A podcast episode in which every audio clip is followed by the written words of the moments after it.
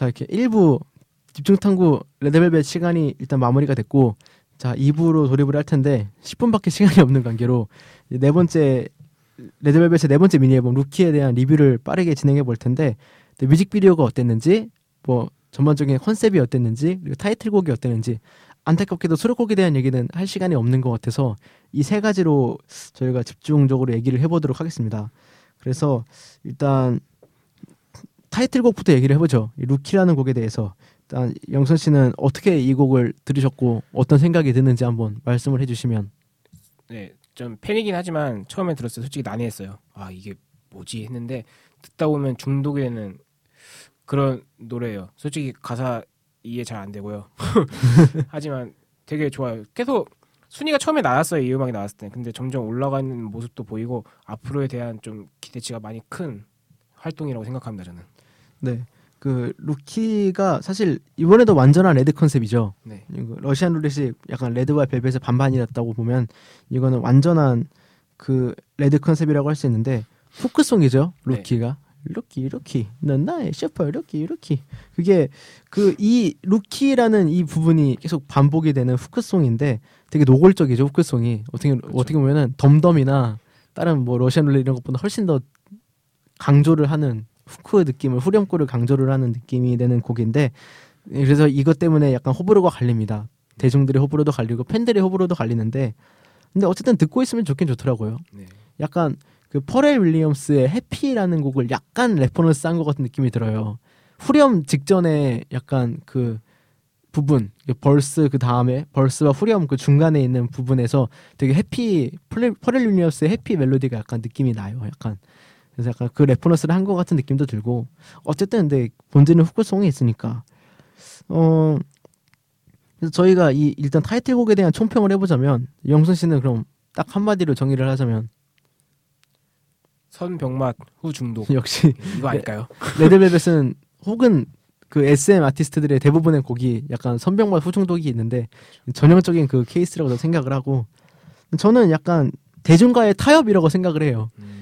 가사말이 러시안 룰렛보다는 조금 쉬워졌고요. 덤덤이나 이런 것보다는 약간 조금 약간 좀 일반적인 가사 내용이기도 하고 그래서 후크송 자체가 또 우리나라 사람들이 좋아하는 그런 장르이기도 하니까 타협점을 찾으려고 노력을 하는데 근데 결국에는 러시안 룰렛이 너무 좋아서 네. 약간 거기에 대한 기대치가 또 높아진 상태에서 이렇게 루키가 나오니까 사람들이 조금 약간 좀 실망을 한 것도 없지 않아 있는데 결코 나쁜 곡은 아니라고 생각을 합니다. 그 그래서 뭐 저는 개인적으로 그래도 되게 괜찮았다고 생각을 해요. 나쁘게 생각은 안 해요. 그렇게 그리 그렇게 뭐 곡을 이렇게 리뷰를 해보고 일단 뮤직비디오도 얘기를 잠깐 해볼 텐데 뮤직비디오도 약간 난해했죠. 네. 아, 좀 보면은 몽롱한 느낌이 들고 저는 이 뮤비를 보면서 딱 영화 하나가 생각났어요. 찰리와 초콜릿 공장. 아. 그냥 색채감도 영화랑 비슷하고 그런 움직이는 뭐 이런 모션이나 이런 것도 좀 약간 비슷하게 느껴져서 어 뮤비 그러니까 영화 진짜 옛날에 그런 막 스탠리 큐브릭인가 그 감독이 만든 음. 그런 영화가 느낌이 좀 나요. 막 뭐 우주선 타면서 뒤에 배경이 막 바뀌는데 네. 막 몽롱해지고 막 향수 마시면은 막 꽃이 막 이렇게 만개하고 막 이런 느낌이 되게 영화 같다는 느낌이었어. 좀또또 또 다른 시도를 한 뮤비라고 생각을 해요. 네. 화면이 이렇게 뿌옇게 되는 부분도 있고요. 멤버들이 의자에서 빙글빙글 돌아가면서 화면이 뿌옇게 되고 막 그 뭐 온몸에 꽃을 붙인 남자가 뛰어다니고 뮤직비디오에서 되게 좀 뮤직비디오도 약간 혼란 한 느낌이 약간 받을 수 살짝 그런 느낌이 있는 약간 난해한 뮤직비디오인데 어쨌든 명준 씨가 말한 대로 또 한 번 새로운 시도 비주얼적인 음. 그런 걸 레드벨벳이 레드벨벳이 또 했다고 보여질 수 있겠고 어 수록곡 얘기도 하고 싶지만 시간이 좀 안 돼서 수록곡들도 어쨌든 뭐 나쁘진 않았습니다. 네. 그 그래서 그냥 빠르게 앨범 총평을 해보자면 그 저는 이 앨범 소개를 보면 앨범 소개에서 이전 앨범 소개와 다르게 해외에서 반응이 되게 좋았다는 걸 많이 어필을 해요. 음. 해외에서 뭐 조회수가 얼마나 되고 해외에서 무슨 상을 탔고 이런 걸 그래서 해외에서 인기가 많은 그런 레드벨벳 이런 느낌이 많이 드는데 그래서 레드벨벳의 슬슬 이제 해외 진출을 염두에 두는 게 아닌가라는 생각을 좀 해봤는데 뭐 이거 뭐 저 개인적인 생각이니까 뭐 레드벨벳이 어떻게 될지 모르는 거고요 향후 모습이 그리고 근데 개인적으로는 이게 타이틀곡이 로키가 이제 후크송인데 너무 노골적인 후크송이다 보니까 약간 그 티저 이미지랑 뮤직비디오 수록곡과의 통일성이 약간 떨어지는 거예요. 이게 하나가 너무 너무 튀어버리는 곡이니까 루키가 다른 수록곡이나 그런 거에 비해서 그래서 뭐 더 레드나 아니면 러시안 룰렛 혹은 그 전에 활동들도 약간 통일성이 약간 있었는데 전체적인 그런 수록곡과 타이틀곡과 뮤직비디오 앨범 이미지 컨셉 이런 거에 대한 통일성이 있었는데 이거는 레드벨벳이 무슨 거를 드러내고 싶은지 약간 통일성이 약간 좀 떨어져 보인다는 느낌도 받을 수가 있을 것 같다는 생각을 해봤어요.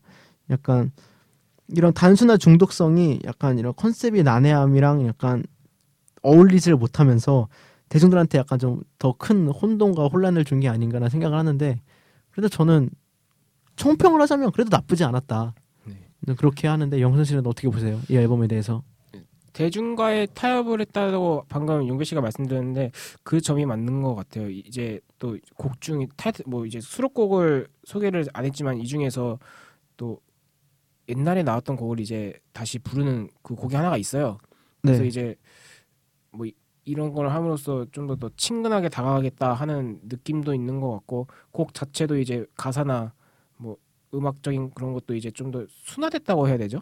그래서 그런 것 때문에 이제 좀 더 어, 더 이제 팬들과 이제 소통을 하고 뭐 더 이제 너희들이 원하는 방향으로 가겠다 이런 식으로 이제 좀 더 유해진 분위기가 나는 이제 앨범인 것 같아요. 네. 그럼 네. 그러면서 이제 자기들 컨셉은 이제 맞춰 가되 하는 것 같습니다. 네. 그런 일부에서 말미에 말씀드리는 에델벨벳 총평에서 얘기한 것처럼 약간 그런 타협점 이런 대중과의 타협점 혹은 뭐 red 컨셉과 velvet 컨셉의 그런 타협점 뭐 이런 모든 여러 가지 토끼를 잡아야 잡아야 되는 레드벨벳의 입장에서는 되게 활동 하나하나가 되게 어려울 거라 생각을 하긴 하는데 뭐 대중들의 기대치도 이제 많이 높아진 상태고요. 활동 네. 3년 차에 접어들었으니까. 근데 음, Rookie로 약간 타협을 시도한 것 같기도 하고요. 뭐 가사도 사실 레드벨벳 가사가 FX에 비하면 그렇게 난해한 가사는 아니지만 음. 약간 좀 많이 난해한 부분이 없지 않아 있었는데 이쯤 되면 좀 덜 난해해졌다고 하는데 오히려 뭐 이런 앨범 이미지나 뮤비는 더 난해해진 것 같기도 하고 예전보다 아, 그래서 되게 어쨌든 진짜 신경을 많이 쓰고 고민을 많이 한 그런 그런 모습이에요. 어쨌든 활동 하나 하나가 그래서 어쨌든 일을 허투루 하는 건 아니고 어쨌든 우리한테 최상의 모습을 보이기 위해서 노력을 하는 그런 회사에서도 그렇게 노력을 할 거고 멤버들 멤버들도 그렇게 노력을 할 테니까 뭐 이거는 뭐 어느 정도는 뭐 이해를 해도 팬의 입장이라면 이해를 해도 괜찮을 것 같지만 일반 대중의 입장에서는 너무 난해하다라고 좀 느낄 수도 있는 약간 딜레마가 언제나 있는 뭐 그런 레드벨벳 레드벨벳이라고 좀 생각을 하긴 합니다. 네, 막 다른 걸그룹도 다 똑같겠지만 좀 더 미래가 좀 더 기대가 돼요. 그만큼 뭐 새로운 모습도 많이 보여주고 하니까 그래서 더 올라가되 더 내려갈 것 같진 네. 않아요. 네. 레드벨벳은 머무르진 않습니다. 네. 언제나 새로운 것을 추구하지 약간 무모할 정도로 뛰어들거든요. 새로운 컨셉에.